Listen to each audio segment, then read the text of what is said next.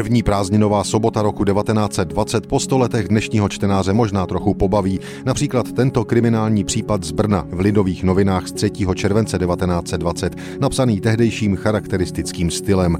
Dopadení zloději Suken ze skladiště továrny Mojžíše Löv Béra v Čechínské ulici číslo 14 byly odcizeny čtyři balíky jemného sukna v ceně 40 tisíc korun. Po pachatelích zavedeno i hned úsilovné pátrání, až se konečně městským policejním agentům Procházkovi a Zedníkovi podařilo přijít jim na stopu. Krádež vlastně provedl jediný pachatel, a to Josef Stříž, nádeník bez zaměstnání.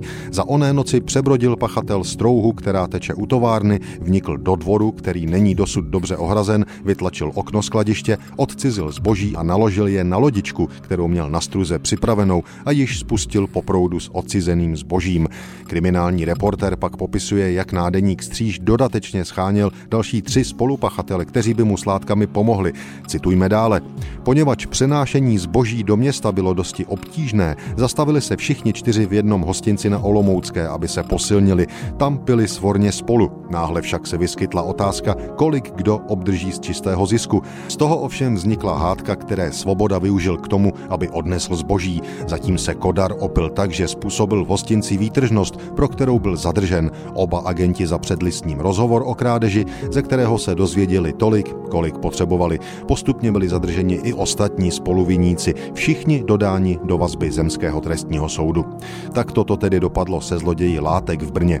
To ale nebyl jediný článek s kriminálním nádechem v Lidových novinách 3. července 1920. Ten další má stručný nadpis Pijavice. Vlakem od Brna přijel v pondělí ráno do Blanska polský žid, který nesl objemný ruční kufřík. Počínal si velice nápadně. To se stalo podezřelým zřízencům, kteří poslali pro četnictvo. Strážmistr polského žida zadržel a zjistil, že nese v kufříku samé vzácné zboží, jemné doutníky a cigarety.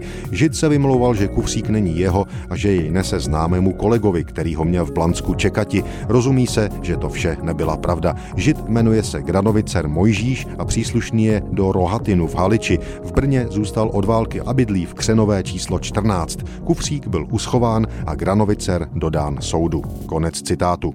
Co vlastně chudák polský žid provedl, o tom už sto let staré lidovky nepíší. thank you